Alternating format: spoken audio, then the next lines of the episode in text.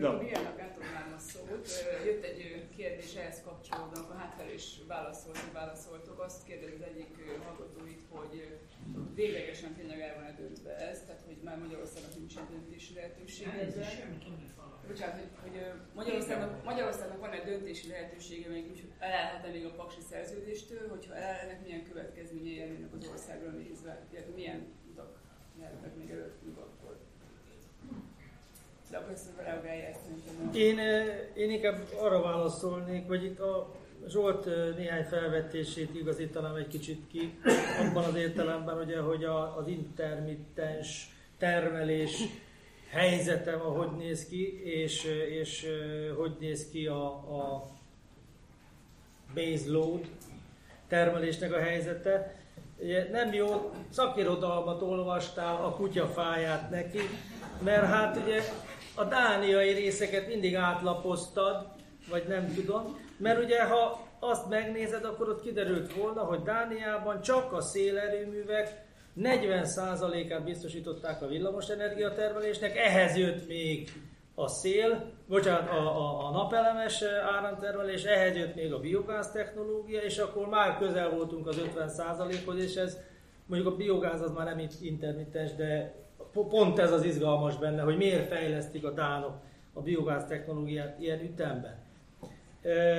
Szóval, hogy ez hogy az ördögbe lehetséges, egy ilyen őrületesen nagy részaránynak az elérése, anélkül, hogy a kórházakban ugye elmenne a műtőben az áram, mert ilyenekkel szokták ugye kiváló műszaki egyetemi kollégák riogatni a összegyűlt társaságot. Béla, szóval... ne, ne legyél populista, nem? Tehát nem, ne, ne, ne, nem, én, nem én vagyok a populista, én csak én csak de, ilyet, én, de, de, de mondom, hogy, de mondom, hogy mások, ezt, mások ezt, mások miket mondanak. Te is tudod, én is tudom, hogy minden kórházban van egy dízelgenerátor, pont ezért, tehát ezt lapozzuk át. Ennek ellenére derék hogy kollégák a mai napig ezt Dániában mindig fúj a szél, ezt is tudom, csak közben megnéztem ugye azt a diagramot, ami ezt, eh, ami ezt leírja, és bármelyik évet néztem meg, mindegyik évben az derült ki, hogy marhára nem fúj a szél Dániában folyamatosan.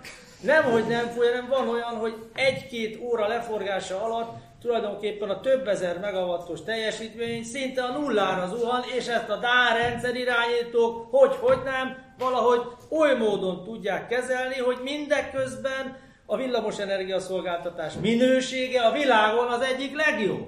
Ugye ez, hogy az ördögbe lehet, mikor nincs is vízerőművük, nem tart, sem hogy vízerőművük, de hegyük sincsen, hogy egy átkozott szivattyús tározót oda rakhatnának, mert ugye a villamos tárolás jellemzően 98%-ban ma szivattyús tározással történik. Tehát hogy lehetséges ez, ha csak nem úgy, amit itt most hallhattunk Balázs előadásában, hogy Hát ugye a komparatív előnyök, és a kereskedelem, az import és az export, szóval, hogy együttműködésben kell gondolkodni, hát azért vagyunk ennek az Európai Uniónak a tagjai egyenlőre.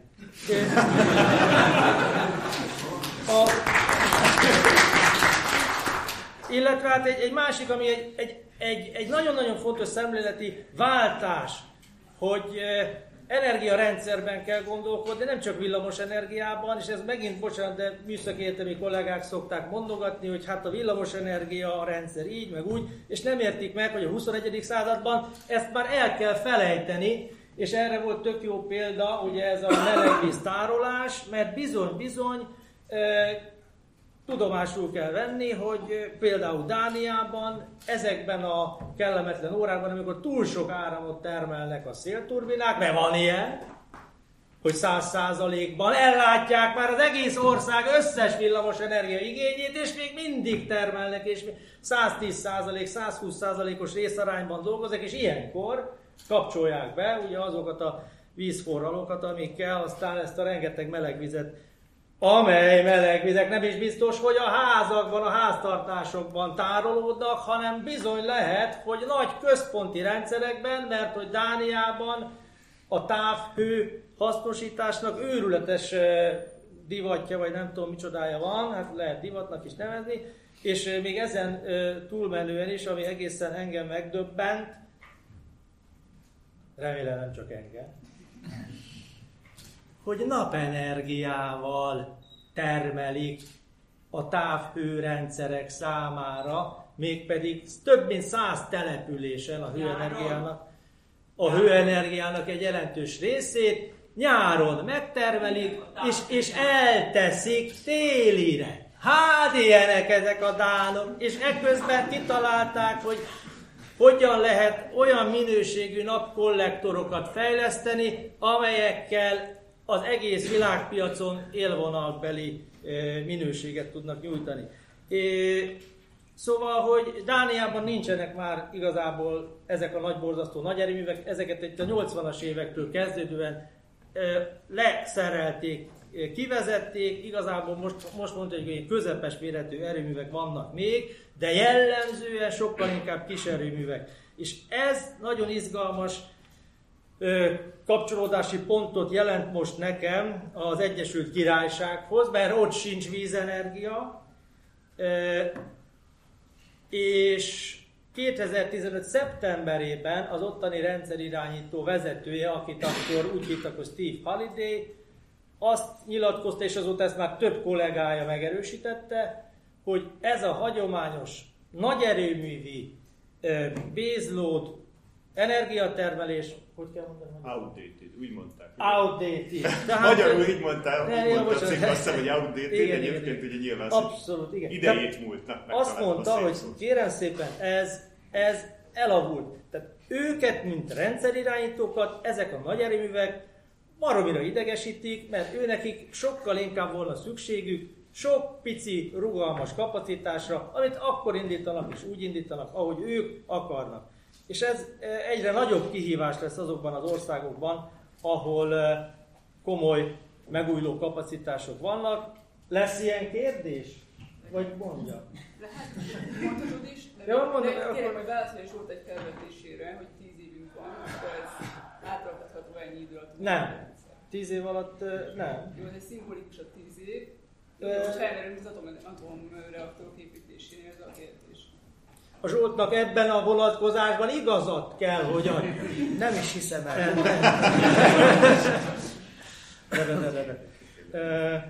Szóval, jó, most nem tudom, hogy azt mondja András, hogy fejezzem be, mert sokat beszélek. Hajlok rá, hogy igazat adjak. Más is hadd szóljon. Majd a következő körben. Értettem a kérdést, de erre nem tudok válaszolni, viszont azt hiszem most itt az ideje, hogy egy kicsit földtani kockázatokról viszont én beszéljek, ha már. Most volt ilyen kérdésed? a biztonsági kérdésekről, és egyébként is itt a nézők részéről is ilyen típusú kérdések érkeztek bőven, úgyhogy akkor... Föld, földtani és egyéb biztonsági. Nem biztonsági kérdések érkeztek. Jó, én a, én a földtani részt elmondom, és aztán utána egy kicsit más irányú biztonsági, ami azért gondolom azt, azt jobban tudjuk érteni, de az elsőre talán több újat tudok mondani. Itt a víz, igen. Jó. Van egyszer olyan, hogy a geológia ezt leginkább a földrengés biztonsággal szokták összekötni, de én egy kicsit messzebben megyek ettől, meg van egy olyan, hogy hűtési biztonság, tehát hidraulikai kockázatok, ezek, tehát a hidrológiai kockázatok ilyenek, és én még bizony ide szoktam sorolni a jogi környezetbeli kockázatokat is. Tehát akkor ezt a, ezt a hármat tekintsük át. Föltani része az az, gondolom, hogy ezt esetleg az érdeklődő közönség ezt követte, hogy volt ebben egy viszonylag nagy összegű, több milliárd forintot fölemésztő, és azt kell mondjam, meglehetősen korrekt föltani vizsgálat, ami azt igyekezett földeríteni, hogy van-e aktív törésvonal, amely kizárná jogilag az erőműtévi telephely használatát, illetve azt is próbálta földeríteni, hogy amennyiben nem zárja ki akkor is az itt előforduló földrengésnek mi a maximális felszíni gyorsulása, tehát milyenre kell tervezni magát az erőművet, és azt is megnézték, hogy hidrológiailag mi a Dunának az a maximális vízhozama, ami előállhat, és esetleg olyan problémát okozhat, mint a cunami okozott Fukushima-ban. Ez utóbbiról nem nagyon akarok beszélni, mert úgyse fog előfordulni, legalábbis én azt gondolom, hogy itt ránézve ezekre a számokra, amik itt voltak, ezek, ezek inkább statisztika, mint, mint hogy ezzel valóban nekünk szembesülnünk kellene. Azt is szeretném mondani, hogy bár geofizikus vagyok, a földrengésekről sem nagyon akarok beszélni, mert itt meg egy olyan elképesztően alacsony valószínűség van, aminek a másik oldalán persze ott van az a borzalmas nagy kár, ami előállhat, de mégis én a legnagyobb kockázatot nem ebben látom, hanem abban látom, hogy itt volt egy korrekt földtani vizsgálat, amelynek az eredményeképpen kiderült, hogy van egy aktív törésvonal rendszer, amire építünk, ennek van egy valahanyadik leágazása, ami mit tesz a Jóisten, kiástuk, ott van, tehát ki volt ásva, nem csak az, hogy most geofizikával meg, kiásták, ott van két méter mélyen, amelynek a, a vonalában, a folytatásában, mint tesz a Jóisten, ott van az ötös blokk. A tervezett Paks 2, 5-ös, tehát 1, 2, 3, 4 a Paks 1, az 5-ös reaktorblokk. Na most ismétlem, ezzel nekem nem az a bajom, hogy ez majd meg fog mozdulni, és majd ott egy akkora földrengés csinál, hogy ebből baj lesz. Nekem ezzel az a bajom, hogy van egy néhány százszor néhány száz méter alapterületű és mondjuk 50 méter magas konténmentje ennek a reaktorblokknak, aminek a belsejében ott működik majd a, a reaktor. Ami azért van, hogy ha itt belül bármi balhely előfordul, akkor annak a hatását ezen belül tartsa. Ugye ez nem volt Csernobilban de Paks egyen azért ott van mindenhol, tehát ott, ott kettesé vannak berakva ilyen a, a, a reaktorok. Csernobylban mindegy is lett volna, nem, azt, azt is szétvittem volna.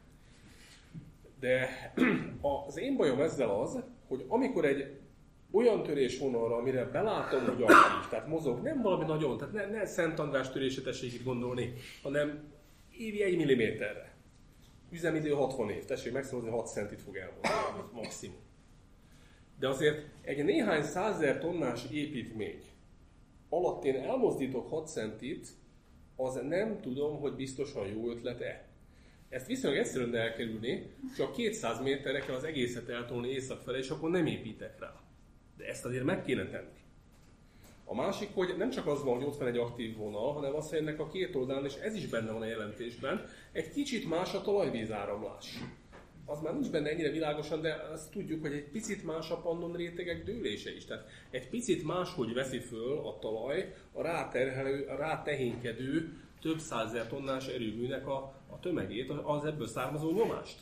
Márpedig, hogyha egyszer ez a konténment emiatt nem fog egy földrengéshez kapcsolódni ez, de a folyamatos elmozdulás és a folyamatos más terhelhetőség viszonyok miatt megreped, akkor utána vajon bevállaljuk azt, hogy onnantól kezdve lekapcsoljuk azt a reaktort, ami benne van? Mert hogy nincs körülötte érdemi konténment? 2003-ban, amikor volt az üzemzavar, erről most nagyon nem akarok mesélni, de leállt Paks 2 a Paks 1-esnek a 2-es reaktor, reaktora, mert mellette a pihentető tartályban valami hülyeséget csináltak és még nem volt megoldva az a helyzet, még ott volt benne a pihentető tartály alján az ismeretlen geometriai összetételű, és nem tudom, hogy hol áll az aktív ponthoz képest a pontról pontra az üzemanyag benne, és már négy hónappal később újraindították mellette 20-30 méterrel a reaktort. Ez az én konzervatív világképpen ez nem megy bele. Tehát ha bármi baj van, akkor vigyel magával a reaktort is. Most azt akarom mondani, hogy akkor sem hozták meg azt a döntést, hogy amíg az nincs kilapátolva a szutyok, addig nem üzemeltetjük mellette a reaktort. Hát hadd engedtessék meg nekem, hogy esetleg itt sem fogják meghozni azt, hogy jó, hát ott van benne egy kis repedés, hát neki. Kicsit tartok tőle. Hidrológia. Ugye azt tudjuk, hogy a Duna az a nyáron egy picit meleg volt, amikor egyébként is melegen folyt, meg nem volt benne elég víz, meg még a Paks egyet is ezzel hűtjük. Most erre még rákötjük a Paks 2-t, az már szinte biztos, hogy a nyári kisvíznél és 25 fok körüli beérkező vízhőmérsékletnél ez nem lesz elég. Tehát addig én nem vagyok nyugodt a Paks 2 építésében, amíg nincs mellette ott betervezve a hűtőtorony.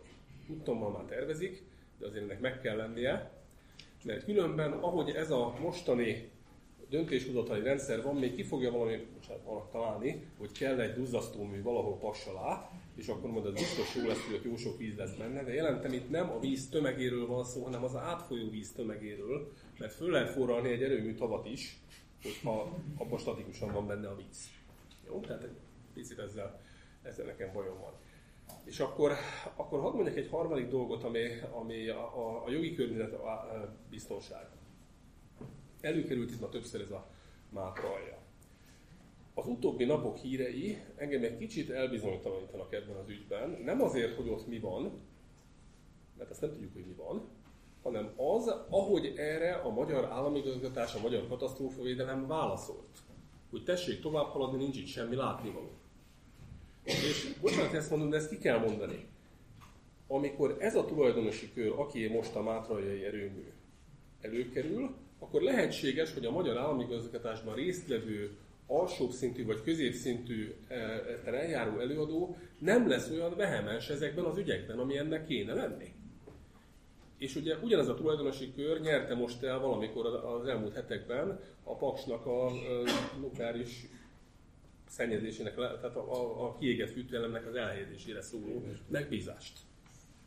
Jó, tehát azért, azért nekem ezzel van egy kis bajom, és akkor, amikor az van, hogy, hát bocsánat, ez a Paks 2, ez, ez mindenki tudja, aki itt ül, hogy ez ennek a rendszernek az egyik zászlós hajója. Tehát, hogyha most ez valamiért, bármi miatt, ez a, nem azért esnek útba, mert valamiért azt gondolják, hogy mégse építsük meg, hanem valami ilyen eljárásjogi problémán, akkor, akkor ezt nagyon sokan úgy gondolnák, hogy ez a rendszernek a veresége, és ez bele van kódolva, ez, ezért egy kicsit tartok tőle, hogy még olyan döntéseket is, amelyeket egyébként mérlegelésnél hát nullában kéne meghozni, lehet, hogy nem fognak megtenni. Egy kicsit ettől tart. Lehet, hogy alattam. Jó, ezek, ezek, ezek, ezek azért hasfásaim lesz még, de lehet, hogy már nem kerül rám sor, úgyhogy adjam tovább a Zsoltnak, mert ő majd megmutat mindent.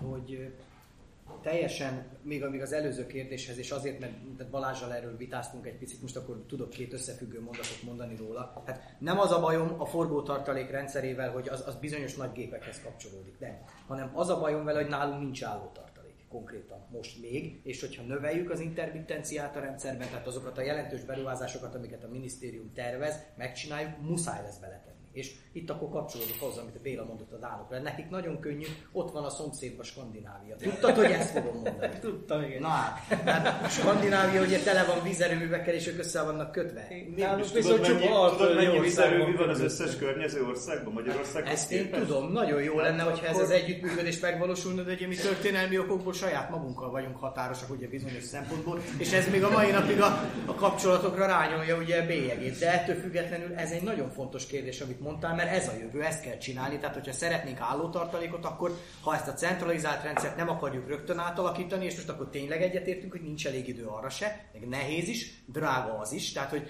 itt igazából ezt nem a pénz dönti el ezt a kérdést. Ez, ez és egy kicsit ki is ment a szakma keretéből ez a vita. Nem itt, hanem úgy általában kiment a szakma keretéből ez a vita, és az, az van, mondtál. Tehát az egyik oldal az már csak azért se, a másik meg csak azért is, és így nem, így tényleg nem lehet döntést hozni. Jó, Dániát lereagáltuk, ez, ez rendben van. Valami hát, bűzlik, valami bűzlik az a biztos, ezek a, ezek a dánok, a biogáz, igen.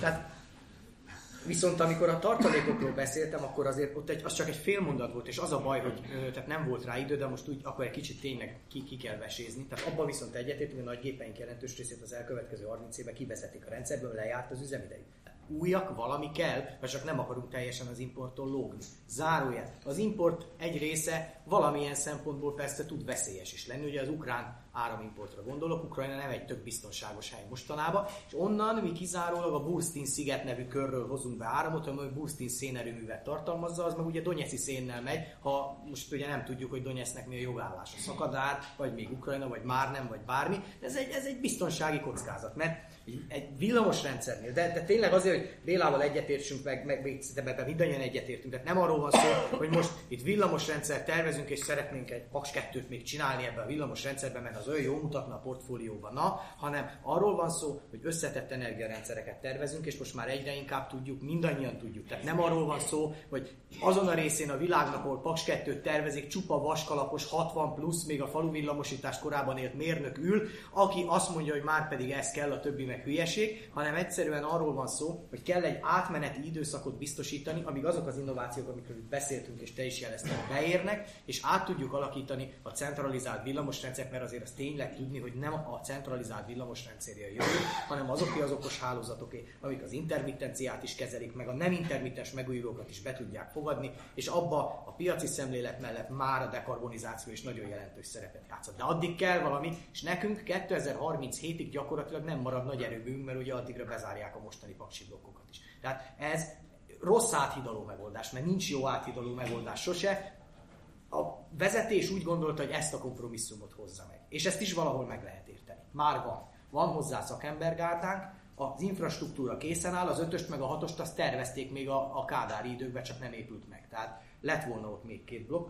És összességében a, az egésznek a, a, a hátulütője, és, és ezt, ezt szeretném hangsúlyozni, az az, hogy ebből egy, egy politikai vita lett. És az nagyon nem jó, hogy ebből egy politikai vita lett, és szerintem ezt mindegyik oldalon álló emberek megszenvedik, és a szakértők is megszenvedik, mert ha ezt mondja, akkor ő egy zöld lobbista, ha azt mondja, akkor atomlobbista, pedig hát általában az ember leginkább hogy a tényekről szeret beszélni.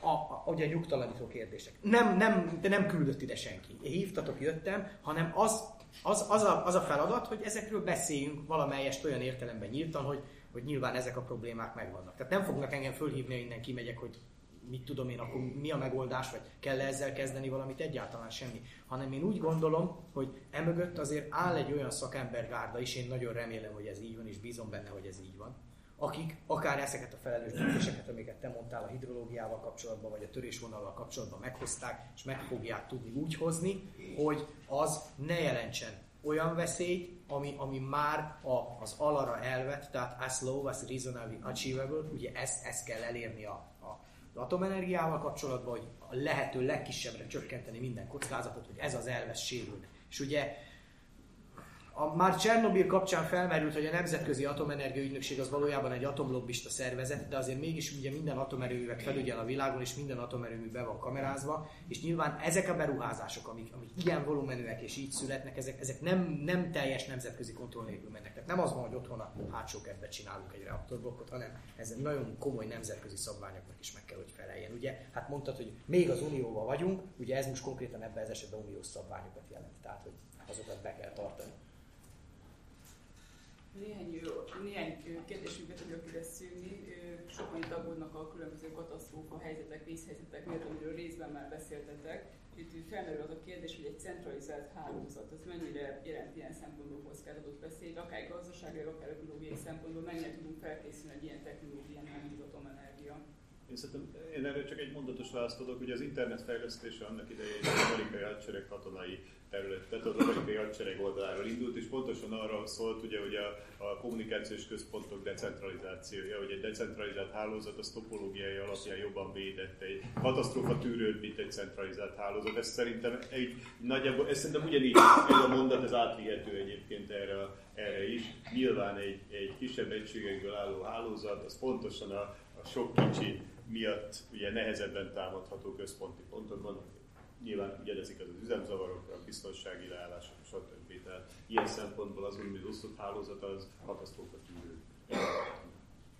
Én is ugyanezt gondolom, és azt is gondolom, hogy amikor megnézzük, hogy mi történik mondjuk Németországban, meg Dániában, meg szerte a nagyvilágban, mi lehet a decentralizációnak a hátterében, akkor pontosan azt gondolom, hogy ez. Ez az egyik magyarázata annak, hogy mondjuk Kelet-Németországban, ami ugye már nem létezik, de nem olyan nagyon régen még létezett, 20 ezer megawattnyi szélturbina működik. Nálunk 330 sincs. Tehát valószínűleg nem komplet idióták. Ja, most még egy lényeges dolog, hogy nem a, nem a tengerparton működnek ezek jellemzően, hanem bent működnek, ugye kontinentális helyzetben, és, és olyan kapacitásfaktorral, ami, ami ugye nálunk is nagyjából elérhető. Szóval, hogy e, ilyenkor mindig elgondolkodom, hogy, hogy ezek a németek fejjel mennek neki a falnak, komplet idióták, vagy mi vagyunk azok. Vagy a két dolog nincs köze egymáshoz. az is én ezt akkor most kihagyom, mert ez nem hozzám szól. Decentralizált rendszerek topológiája kevésbé sérülékeny, célzott támadások esetén. Véletlenszerű támadások ugyanolyan kárt tudnak tenni mindegyikbe. De ugye egy célzott támadásokra gondolunk, mert aki a kérdést föltette, az is vagy arra gondolt, hogy terrortámadás, vagy természeti katasztrófák. Egyébként, hát hogyha most nem akarok tippeket adni senkinek, de hogyha meg akarnám bénítani a magyar villamos hálózatot, akkor nem pakson kezdeném. Ott látom, valaki elkezdett bőszhelyen Mit mondok? Hanem, hanem hát akkor, akkor ki kellene dönteni mondjuk mind a, két, tehát a, a, a 400 kV-os körbe két-három oszlopot, és akkor egy pár napra el van intézve Magyarország. Tehát nem kell bemenni az erőműbe, nem is lehet bemenni. Tehát az erőműbe három körös biztonsági rendszer van, a terrorista nem tud bemenni, vagy ha valaki azon gondolkodik, most én nem tudom miért én mondok ilyen hülyeséget, mindegy. Tehát, hogy a váron rakéta vagy ilyesmi nem tud kárt tenni még a mostani blokkokba se, tehát ez, ez, nem, nem, tehát ez nem opció. Tehát itt a, a terrortámadásnak csak olyan értelemben tudom elképzelni a valószínűségét, hogy mondjuk egy repülő rápottyan, de az új konténment azt is ki kell, hogy bírja, legalábbis a rosszatom ezt állítja, és ez valószínűleg tényleg így is van, tehát a specifikáció ezt mondja. A másik dolog pedig, ami ezt a, a sérülékenységet illeti, összességében nem csak a sérülékenység miatt akar bevezetni bárki decentralizált és okos hálózatot, hanem mert megtérül. Jelentősen megtérül, tehát már az első 20 évben a hozama részben megtérülővé teszi, és nagyon hamar megtérül, azért mert úgy tud fogadni olyan megújulókat, amik most gyakorlatilag nagyon olcsó áron vannak, hogy azután a könnyedén szabályozható lesz. Hát most mi még nem tartunk itt, nekünk rosszkor jött ez, hogy az összes erőművünk ugye a szocializmus idején épült, és ezek mind előbb-utóbb mondjuk ebben az elkövetkező 30 évben ki kell, hogy vezetődjenek a rendszerből. Ez egy, ez egy nehéz kérdés, hogy ezért, ezért született ez a döntés, hogy, hogy mit építsünk helyette. Volt még itt korábban egy, egy, egy nagyon-nagyon pici dolog, amire, amire nem, nem reagáltunk, és, és ami, legalábbis én nem mondtam rá semmit, de összességében nem egyszerű kérdés, és nem szeretnék semmiképpen belecsúszni a demagógiába, de nyilván nehéz erről úgy beszélni, hogy ne tűnjön annak. Én nem szeretnék az lenni, de nem feltétlenül kell tehát a hulladék döntő többségét nem kell 3-400 ezer évig tárolni azért, tehát, és nagyon valószínű, hogy ahogy az innováció halad előre a, a megújulók terén, ugyanúgy halad előre a reprocesszálás terén is. Például az új paksi blokkok már elvben alkalmasak lesznek újra feldolgozott üzemanyaggal való ö, ö, meghajtásra is, tehát ezek a kevert uránoxidok, ezek alkalmasak bele üzemanyagnak, és ezzel a kihasználtság és a ciklus is nőni tud de összességében az viszont igaz, hogy termel olyan hulladékot egy atomerőmű, tehát most nehogy úgy tűnjön, mintha én azt mondtam volna, hogy hát ez baromság, ilyennel nem kell foglalkozni, amit kell tárolni nagyon sokáig, de azt gondolom, hogy az innováció remélhetőleg ezt a kérdést is megoldja, mint ahogy sokkal előbb tartunk ebben a kérdésben, mint ahol tartottunk mondjuk 30 vagy 40 évvel ezelőtt, bár akkor se volt rossz a helyzet, mert akkor meg a félvilág atombombákat gyártott, és ez meg ahhoz nem volt éppen egy rossz dolog. Ugye például a Csernobili blokkok működésének az egyik alapja is az volt, hogy ezek nagyon gyorsan tudtak üzemanyagot elő, robbanóanyagot előállítani, plutóniumot, így van. Szóval én azt gondolom, hogy, hogy itt, itt óvatosan kell ezekkel a számokkal bánni, nem abban az értelemben, tehát jól hangzik azt mondani ellenérként, hogy már 3-400 ezer évig vigyázni kell rá, de ezek volumenüket tekintve nem iszonyatos mennyiségű anyagok, és ha mondjuk egy szénerőműnél a meddőt nézem, vagy mondjuk a, az akkumulátorok bányászatánál keretkező meddőt, és így tovább, azok ennél nagyságrendel nagyobb azonos teljesítményre vetített hulladékot jelentenek. Nem azt mondtam, hogy összemérhető, mert nem összemérhető. És ha el tudunk kerülni kockázatokat, elkerüljük. De, és, és ez még a tetejébe sugárzik, és most mondják nekem ezt itt. de, de, de, de a meddőhányó is. A meddőhányó is szerencsére legalább az is sugárzik. Igen, igen ez így van, cserébe az is sugárzik. Ezt egy időben nem tudták a salakbeton nagy reneszánszára gondolok a 60-as években, zárójel bezárva kockázatoknak van egy kezelhető és egy nem kezelhető szintje. Kezelhetőnek gondoljuk azt, amivel még együtt élünk. Az erőműveknél, mikor még nem volt baleset egyáltalán, kiszámoltak valamit elméletileg, hogy milyen baleseti valószínűség, mekkora a következményekkel, és így tovább várható. Kiderült, hogy ez két nagyságrendet tévedett ez a becsés, mert az élet azt mutatja, hogy körülbelül 30 évenként van valami nagy gebasz, amivel aztán nehéz utána mit kezdeni, és eljátszadoznak vele még az unokák is.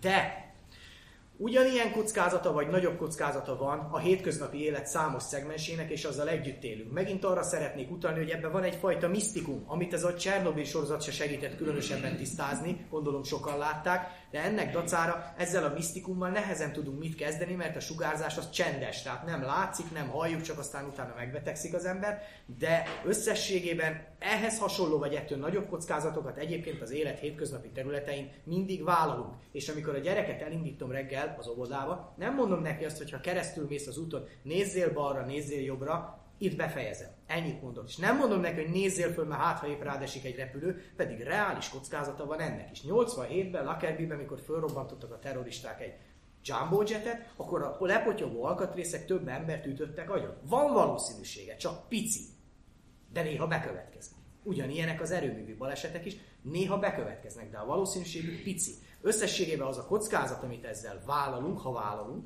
nem feltétlenül kell vállalni, bizonyos más vállalt kockázatoknál akár két nagyságrendel kisebbek. Például mondok egy nagyon durva kockázatot, az, az extrém sportoknál mondjuk az ejtőernyőzés. Az ejtőernyőzés az egy nagyon magas kockázatú tényező, ha jól számoltam, akkor 4000 mikrorizikó per év, tehát 1 millió ilyen ejtőernyősből 4000 balesetet szenved évente, ami nagy szám. Az erőműveknél ez messze kisebb kockázat. De, de, de ezt vállalja, aki vállalja. De az autózás is ilyen, vagy a motorozás, vagy Budapesten szippantani egy jó nagyot a nagykörúton, annak is van kockázat. Tehát mindennek van kockázata. Csak van, amit már megszoktunk, mert minden nap tapasztaljuk, hát atomerőművet ugye nem mindenki reggelizik a tea mellé. Tehát azért az más, azzal úgy Hát dehogy nem, hát, hát dehogy nem, mert a teát valamivel meg, megmelegíted. jó, jó, igen. jó. igen, de azért, azért, azért ez ne keverjük össze, tehát a, a, az ilyen rizikó, tehát azért tegyük mellé, hogy ha bekövetkezik, akkor mekkora balhé. Na ez jó, ez kell. Tehát azért, azért, azért itt az, hogy itt, itt Isten igazából kettő nagy balhé volt eddig, ugye Csernobyl meg Fukushima, két tök különböző uh, fizikai vagy technológiai háttérrel, de ebből mind a kettőből az jött ki, hogy ilyen néhány járásnyi, Magyarország járásnyi területen, Csernobylben néhány megyényi területen jó pár tíz évig nem fognak emberek lakni. Na most ezt azért én nem szívesen látnám itt az ország közepén. Jó, tehát ez... ez... Már éve reagálsz a kockázati kockázatállalás kérdésére? Gáboros arra felé beszél, és ha akar... Bocsánat, azt kérdeztem a, azt kérdeztem a Pirától, hogy, hogy akar reagálni erre a kockázatállalás kérdésére, össze lehet hasonlítani az egyszerűzéssel. Én, azt, én csak annyit, annyit gondolok, hogy persze, hogy össze lehet. Ugye, ráadásul ugye tudjuk, hogy az is kockázat, ha valaki férfinek születik. Mert ugyanebben a cikkben olvastam, amiben te. E, pláne, ugye, ha... Na mindegy, ebben nem menjünk be. De mindegy, a lényeg, hogy hogy én azt gondolom, hogy ez egy elkerülhető kockázat, tehát ha elkerülhető a kockázat, akkor, akkor miért, miért megyünk vele? Tehát eh, hirtelen csak ez. Jó, egy olyan kérdésem még van, és aztán már a kérdések jönnének, hogy véleményetek szerint egy ilyen döntésbe be kell vonni az állampolgárokat. Tehát gondolok itt például egy népszavazásra, hogy valamilyen módon a folyamatokban, ha már arról dönthetek, hogy egy ernyőzők, arról dönthetek el, hogy beleszóltok el hogy az országon milyen energiapolitikát válasz. Hát, én azt nem tudom, hogy a népszavazás a legjobb instrumentum. Ugye az egy, az egy nem is az én szakmám ebbe állást foglalni, ez egy külön szakma egyébként eldönteni, hogy, hogy vajon ez a legalkalmasabb. Ami tényszerű, hogy, hogy itt az érdemi társadalmi vita az elmaradt. A társadalmi vitának nagyon sok formája lehet, tehát ez lehet szakpolitikai vita. E, most is zajlik ilyen Magyarországon egyébként az új energiastratégiáról, főként szakmai szervezetek bevonásával. Én azt gondolom, hogy ez is egyfajta valid vita. De itt ebben a konkrét esetben ugye nem tudok egyetlen egyet ilyet sem fölmutatni a döntést megelőzően. Tehát azért is utaltam még az első hozzászólásomban arra, hogy az, hogy a döntést követően ugye többen jelezték a problémáikat, hogy ez így nem volt egy túl jó döntés, és átgondolt döntés, az nem pótolja azt, hogy döntést megelőzően folyjanak ezek a viták. Tehát ez egyértelmű, hogy ilyennek szerintem minden érdemi köz, közérdeklődésre számot tartó ügynél a döntést megelőzően lennie kéne, és egy kormányzatnak világosan kommunikálnia kéne az álláspontját, hogy az ő végül is minden szempontot meghallgatva miért döntött úgy, ahogyan döntött. Ez lenne szerintem egyébként egy jó működési modell. És egy példát, nemzetközi példát tudtok mondani erre, hogy bevontak, bevonták az állampolgárokat a döntési folyamatba, és esetleg megváltozott a kormányzatnak az Ausztria Szentendorf erőművet leállították 90%-os készültségnél 88-ban. Jó, egy pár... Jó, az, azért, azért hadd válaszoljak még erre a kérdésre, mert kicsit megszebbedett ez, mint, mint ami, szerintem, mint amit hallottunk. Tehát én annak a pártján állok, hogy igen, egyértelműen igen, és hadd mondjak egy, egy, egy hasonlatot, és aztán azt is hadd mondjam, hogy mennyit változott Magyarországon a társadalmi, vagy értelmes társadalmi vitára pozitív környezet. Ugye a legutóbbi ilyen, amikor ez fölvetődött ilyen energetikai ügyekben, ha jól emlékszem, ez 98-ban volt, amikor a félmagyar ellenzék, vagy talán az egész ott állt a parlament előtt, hogy nem akarunk vízlépcsőt. Ugye a sztori az volt, hogy a Horn kormány azok után, hogy egy hágai döntés megszületett, azt találta ki, hogy erre az a megoldás, hogy mégis megépítjük Nagymarost. Ami mondjuk Hágában nem következett volna, de ez most talán mindegy is. Volt Magyarországon ezek után a maival össze nem hasonlíthatónál sokkal-sokkal nagyobb, szerteágazóbb, gyümölcsözőbb társadalom vita. Hogyne? A televízióban minden este ez ment kétszer-háromszor. Érdemi, különböző oldalakról ott ülő politikai, szakmai érdekegyet ment a vita. A vége aztán az lett, hogy lett egy választási eredmény, amely után aztán nem lett meg a nagymarosi vízlépcső. Hát remélem, hogy ez így is marad. De ebben a vitában is elhangzott az, mert mindig elhangzik ez, hogy most szakmai kérdés vagy politikai kérdés. Ugye? És a kettő ez egymást üti. Ez szakmai ügyebben ne akarjunk politikát belevinni, lehet ezt mondani. Erre szoktam mondani, hogy ez olyan, mint amikor otthon nekem elromlik a hűtőszekrény, az egy politikai döntés, hogy én ezzel a helyzettel mit akarok kezdeni. Veszek egy másik hűtőszekrényt, vagy áttérek egy olyan élelmiszerfogyasztásra, ami ezt nem igényli. Ez egy politikai döntés. Ezt nekem meg kell hozni, hiszen ez nagyon élesen fogja a családi költségvetésemet érinteni. Hogy én most veszek-e 150 ezer forintért egy új hűtőszekrényt, vagy pedig egy másik költség vonzattal más fogcsi, más életvitel fog követni. Akkor, amikor eldöntöttem, hogy én hűtőszekrényt akarok venni, onnantól kezdve persze ez szakmai kérdés, hogy miért. De azt a döntés, hogy nekem ez kell, vagy hogy ezt így oldjam meg, vagy máshogy tudom megoldani, ez egy politikai döntés, amit én a nép kezéből nem vennék ki, hogy a nép ezt népszavazással, vagy pedig a politikai rendszerét használva döntse el, ez egy másik kérdés. Magyarországon én ma úgy látom, hogy csak a népszavazás az, amiben a nép valóban dönteni tud. Éppen azért, amit mondasz, mert minden át van politizálva, a 90-es évek óta drasztikusan csökkent a társadalmi vita lehetősége, 2010 óta gyakorlatilag nem is látunk ilyet, tényleg nincs, fóruma sincs meg. Ez most egy ilyen próbál lenni, ezért van ez a, ez a közösség és ezek a viták, hogy mégiscsak valahol legyen ez. Nincs meg ez.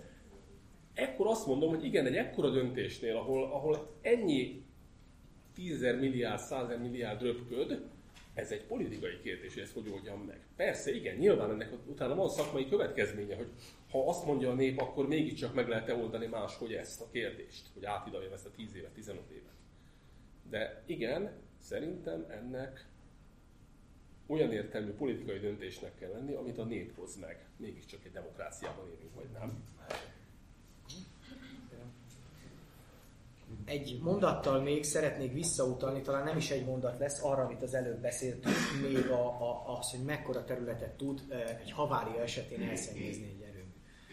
Nem szeretném azoknak az idejét rabolni vele, akik ezt a tényt, vagy illetve ezeket az ismereteket esetleg tudják, de hogyha valaki hiányolja a, a szakmai tájékoztatást, egy nagyon picit erről. Csernobilban ugye azt mondtuk, nem volt containment. A Csernobili erőmű grafittal moderált erőmű volt, grafit lassította le neutronokat, a termikus neutronokat lassúvá, hogy hasítsák a 235-ös urán. Amikor lerobbant a reaktor fedél, az volt az első robbanás, az egy gőzrobbanás volt. Utána levegő jutott a reaktorba, és meggyulladt a grafit. Most itt kialakult egy grafittűz, ami egy magas hőmérsékleten folyt le, azért, mert maga a reaktor is magas hőmérsékletű volt, és ment tovább ugye ez a grafittűz, és ez kialakított egy magas légoszlopot, ami fölvitte a radioaktív részecskéket, pernyét és gázokat a légkörbe, és ezért ez el tudta érni egész Európát. Fukushima-ban sem volt a klasszikus értelembe vett containment, ez, ez gyakorlatilag egy nagyon korai második generációs Egyesült Államokból származó technológia volt, és viszonylag könnyedén ki tudott belőle a sugárzás, a leolvadás után jutni, de itt megtörtént itt is a, a, a gőzrobbanás, illetve a hidrogén robbant be, és a cirkoniumrudak, amikbe ugye a, a, üzemanyag tárolva van, meg is repettek. Itt mégsem, tehát nem történt akkora robbanás, mint Csernobilban, és nem volt olyan tűz sem, mert nem tudott mitől, nem volt grafit.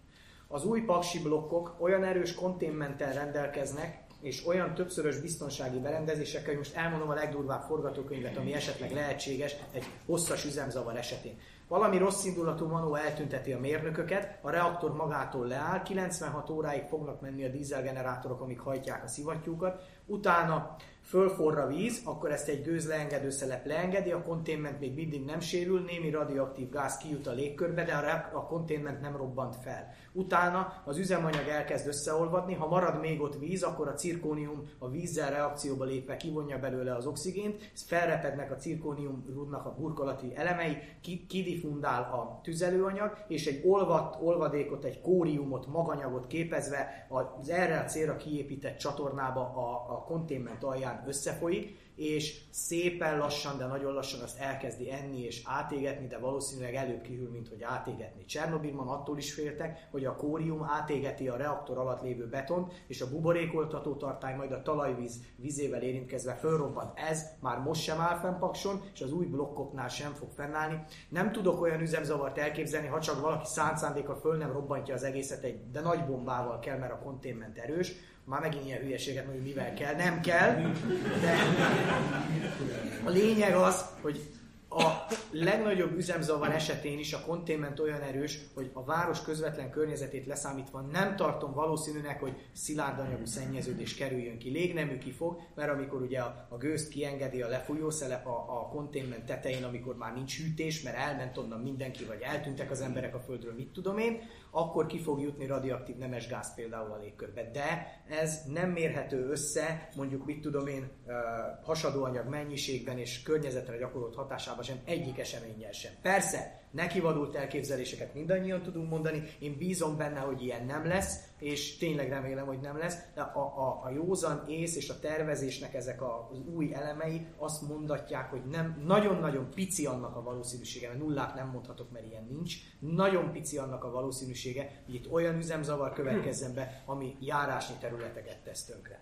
Ha másképp gondolod, úgyis el fogod mondani. Jó, tehát ehhez én elengedhetetlennek tartanám azt, hogy a containmentet, ami tényleg ennek az egésznek a kulcsa, amit a Zsolt elmesélt, 200 méter éjszakra toljuk el, és ott épüljön meg az ötös blokk, hogy nehogy véletlenül arra a törésvonal szakaszra kerüljön rá, amely ezt a containmentet a 60 éves üzemidő alatt veszélyeztetheti.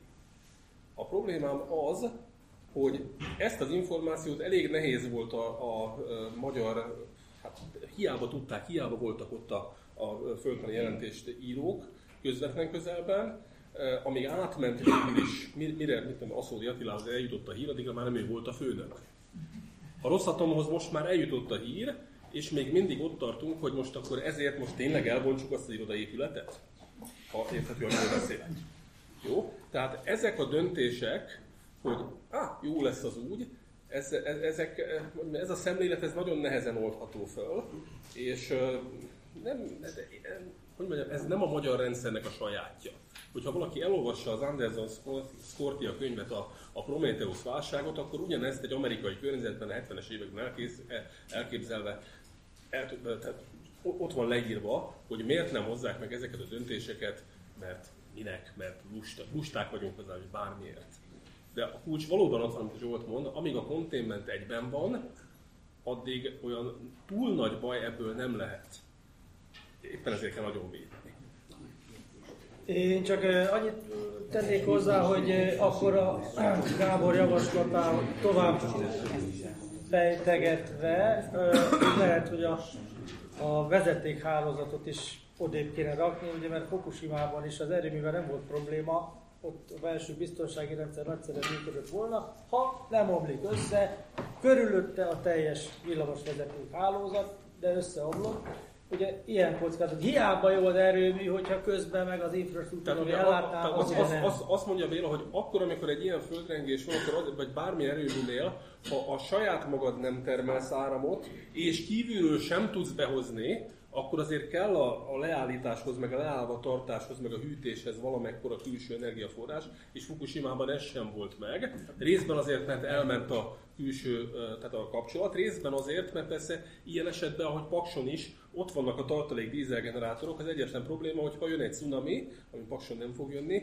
és elviszi ezeket, mert nem találtuk ki, hogy milyen magasra tegyük, meg voltunk olyan hülyék, hogy a tenger fölé oldalra tegyük, és nem a másik oldalra, meg ennél apróságokat persze mindig elkövetünk, akkor, akkor esetleg ez nem következett volna be. De ebben következik. Jó, zárókörre van még akkor most időnk,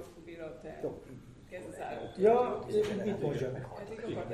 Ja, ez már az árok. Ennél hasznosabb gondolatot szeretnék majd mondani. Ja, de akkor mégis mondom, tehát, hogy a, jó, bocsánat, csak annyi, hogy, hogy ugye felmerült, hogy a lakosság döntsön, vagy ne a lakosság döntsön. Én ebben egy bazin nagy kockázatot látok, ebben a mai magyar valóságban, amikor a közszolgálatinak nevezett média sok mindent csinál, csak nem látja el a feladatát, milliárdokért folyik folyamatosan a félretájékoztatás, őrült pénzeket tol bele a kormányzat, hozzá kapcsolódó üzleti körök abba, hogy befolyásolják az emberek véleményét.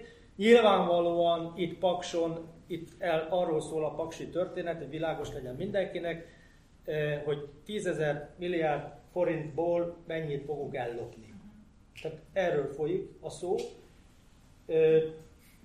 Ha csak a 10%-át ellopják, már az is írdatlan pénz, és ezt nem én mondom, ugye van egy korrupciókutató intézet, akinek ez a dolga, hogy ezt kutassa, vagy amelynek az a dolga, hogy ezt kutassa. Tehát, e, sajnos törvényszerű, és nem csak magyar jelenség, mielőtt ugye félreértenénk, nem csak Magyarországon lopnak a politikusok, meg a üzleti körök, amik hozzájuk, mindenhol, csak ugye nálunk ez most már olyan mértéket ölt, ami elfogadhatatlan. Szóval az a baj, hogy, hogy én attól tartok, hogy itt apait, anyait beleadnának egy ilyen népszavazás előtt, az összes pénzt beleöntenék, ami van, és a nép pedig elhinni azt a maszlagot, ami folyik a közszolgálati médiában, mint ahogy hogy ma is elhiszik. Ugye nagyon kevesen vannak, akik veszik a fáradtságot arra, hogy a közszolgálati médián kívül valahogy próbáljanak más forrásokból is tájékozódni. Jó, és akkor itt a végén szeretnék még két kérdést feltenni, ami érkezett a hallgatóság részéről, hogy akkor itt próbáljuk ezeket beleszülni. Jött egy olyan kérdés, hogy mit tudunk a Rosszatom film beruházásának előre haladásáról. Röviden, hogy valamelyik kötök erre válaszolna, azt már köszönöm. Hát én ezt már gondoltam, hogy az előző körül mondom, és tényleg nagyon rövid leszek. Ugye egy kicsit az volt sokáig megnyugtató, hogy már valaki küzd minket megelőzően a Rosszatommal, és ugye egy kicsit előbb kezdődött a filmberuházás, mint a miénk, ebből adódóan lehetett abba bízni, hogy, hogy a Finn Atomenergia Hivatal, meg a, ugye, amire utaltál Zsolt, te is, hogy itt EU szabványok vannak, már végigfuttatja ezeket a köröket. Jelenleg úgy tűnik számomra, amit én e, elég sokat publikál egyébként a Finn Média erről a projekt előrehaladásról, jelenleg úgy tűnik nekem, hogy hát a filmprojekt az hozzánk, képű, hozzánk képes belassult, vagy hát akkor milyen gyorsult föl, bár mi azt halljuk, hogy két év csúszás van benne, ami azért olyan szempontból aggasztó, hogy nem jó egyébként ilyen technológiákban az élen lenni. Tehát, hogyha ha, ugye, ezek, ezek borzasztó nagy komplexitású egyedi technológiák, és itt hadd utaljak a másik finn erőműre, meg a Flamanville francia erőműre. Ugye a másik szállító, aki megpróbált a nukleáris technológiába erőműveket létesíteni Európában, ez az Areva volt, és az Areva elindított két projektet Európában, az egyiket Flamanville-ban, Franciaországban, másikat pedig Olkiutó Finnország. Mind a két projektnek az induló költségvetése 3,2 milliárd euró volt. Úgy tervezték, hogy ez a két erőmű 2009-ben lép életbe, 2005-ben indultak a projektek. Egyik sem került még üzembe. Finnországban mindenki mindenkivel perel, emlékeim szerint 11 milliárdnál tart a költség tehát az induló 3,2 milliárd helyett 11 milliárd, és hát mindig, mindig, mindig rámegyek én is, megnézem, hogy mikor fogják üzembe helyezni, akkor mindig a mostantól fél év múlva már egyébként talán üzembe lesz című dolog.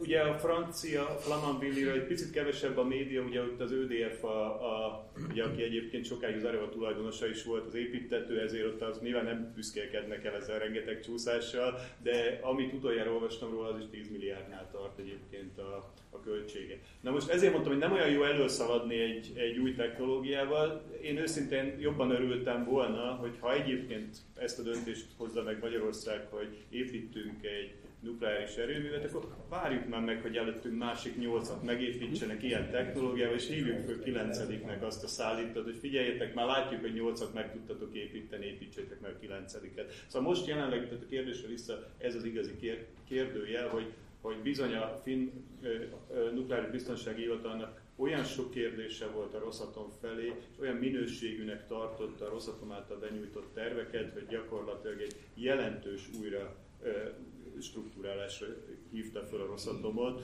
tehát ilyen szempontból most már úgy tűnik számomra, hogy már a mi projektünkkel együtt mozog a filmprojekt. És még egy ilyen kérdés érkezett, hogy ki dolgozzon az uránbányákban, és mi lesz az uránbányák környezetével? A politikusokat küldeném oda.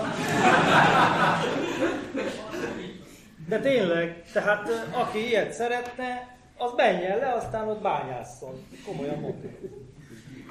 Hát ez egy nagyon, nagyon jó végszó volt szerintem a beszélgetésünknek. Szeretném megköszönni, hogy... Ja, akkor ja. De, Te tudod, hogy ki még? Nem, nem, nem, nem, csak én még ide fölírtam két dolgot. Bocsánat, nem hirtelen megijedtem, hogy jaj, elveszik a hangot, meg az áramot is. Meg nem akarjuk elvenni a lehetőséget. Hát, klasszikus értelemben persze ilyen erőmű, mint ahogy beszéltük már, és ebben nem lesz ugye gondolom vita, csak nem ebben a jogi szabályozási környezetben már van, tehát a rosszatom még Tianwanban, Kínában, Novovoronyesben, csak hát ugye azok más üzemeltetési környezetek, ott egy kicsit mások a szabványok. Szóval működtetési tapasztalat van, de EU-s környezetben még nincs, ez kétségtelenül így van. Én a technológiától magától nem félek, tehát azért annyira nem kókány megoldások ezek, hogy ez rögtön szétesen, hogy leszállítják, vagy valami ilyesmi. De egy fontos dolog, ami egy kicsit elvarratlan maradt, én már fölírtam ide három körrel ezelőtt, hogy majd el fog jönni az az idő, amikor sok intermittens megújuló, és ugye a környező országokkal együttműködésben sok ö, állandó ö, tartalékolási lehetőség, ugye például vízerőművek lesznek a környezetünkben, ezt jelentem, hogy ezeket az új 3 és 3 plusz generációs blokkokat már vissza lehet szabályozni. A franciák már csinálnak ilyeneket, az amerikaiak pedig az MIT-n kutatják, hogy mennyire lehet, 20-30%-kal vissza lehet szabályozni, mert régen az volt a mondás, most se nyereséges, tehát egy atomerővet visszaszabályozni pénzben nem jó, de legalább műszakilag már lehetséges, tehát nem fog attól rosszabbul működni. És a Weber ezer ezt tudja? Hogy? És a Weber ezer ezt tudja? Hát, igen, ezeket már tudják. De csak korlátozottan, hát abban, erősen korlátozottan. Hát 30% az már egészen igen, egyébként bocsánat, csak egyetlen mondat, ez ugye, ez nagyon fontos, amit mondtál, ez valóban ezek az erőnek tudják műszakilag, ugye itt, itt megint a közgazdász beszél belőlem, hogy viszont az a modell, amit egyébként a kormányzat bemutatott az Európai Bizottság felé ennek az atomerőműnek a, a állítólagos támogatás mentességéről, az, az olyan magas kapacitás faktorral számol, 90% fölötti kapacitás faktorral, ami azt mutatja, hogy egyébként abban a modellben nem számolnak vissza terheléssel. De ez csak ennyit. Tehát, hogy műszakilag egyébként ez tényleg igaz, tehát ilyen szempont szempontból egyetértek veled, ez egyébként a műszaki oldal rendszermenedzsment szempontjából ez egy jó hír, hogy ezek az erőművek már visszaszabályozhatók, csak hát olyankor nem termelnek pénzt. Jó. Tehát, és a, a, másik, ugye volt ez a kérdés, ki dolgozon az uránbányákban, tehát most itt nálam biztos nincs a bölcsek köve. Tehát a, a Béla nagyon jót mondott be ezzel, hogy akkor küldjük oda a politikusokat. Megint a kockázatokra utalnék, vannak vállalt kockázatok, amiket vállalunk. Egy uránbányába dolgozni más szempontból egészségkárosító, mint egy jó, kénnel átítatott szénbányába például. Nem mi leszünk azok, akik oda lemegyünk, bár nagyon nagy szükség lenne rá lehet, hogy megtennénk, nem tudom. Azt kell meggondolni, hogy akarunk-e egy ilyen rendszert hosszú távon fenntartani, mivel ekkora fogyasztásunk van. Mert egyébként a fogyasztás csökkentésével akár lehetne ezeket is másképp kezelni ezeket a kérdéseket. Négy fontos szempontot említ az MIT, a nukleáris technológia jövőjét tartalmazó komoly tanulmánya. Az egyik az az energiahatékonyság növelése, a másik a decentralizált hálózatok, a harmadik az intermittens megújulók gyors térnyerése, és a negyedik ők se zárják ki az atomenergiát, mint lehetséges, viszonylag alacsony karbonlábnyomó opciót. Persze a korrektség jegyébe. Tehát azért én most ö, megköszönöm azt, hogy korrektek voltak a kérdések, és hogy nagyjából meg tudtunk maradni még a populizmusnak azon az oldalán, amelyiken még nincs populizmus.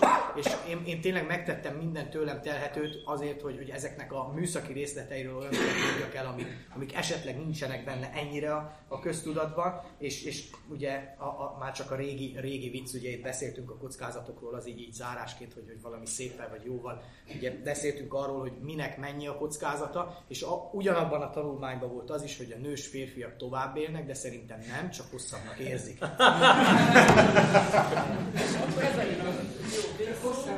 Köszönjük szépen a vendégeinek, hogy elfogadták a meghívásunkat, és akkor két hét múlva fogunk találkozni utoljára a klímaváltozás szakpolitikai hívásairól fogunk egy pódium beszélgetést tartani, a szeretettel várunk titeket, és majd küldeni fogjuk a meghívót. Köszönjük szépen!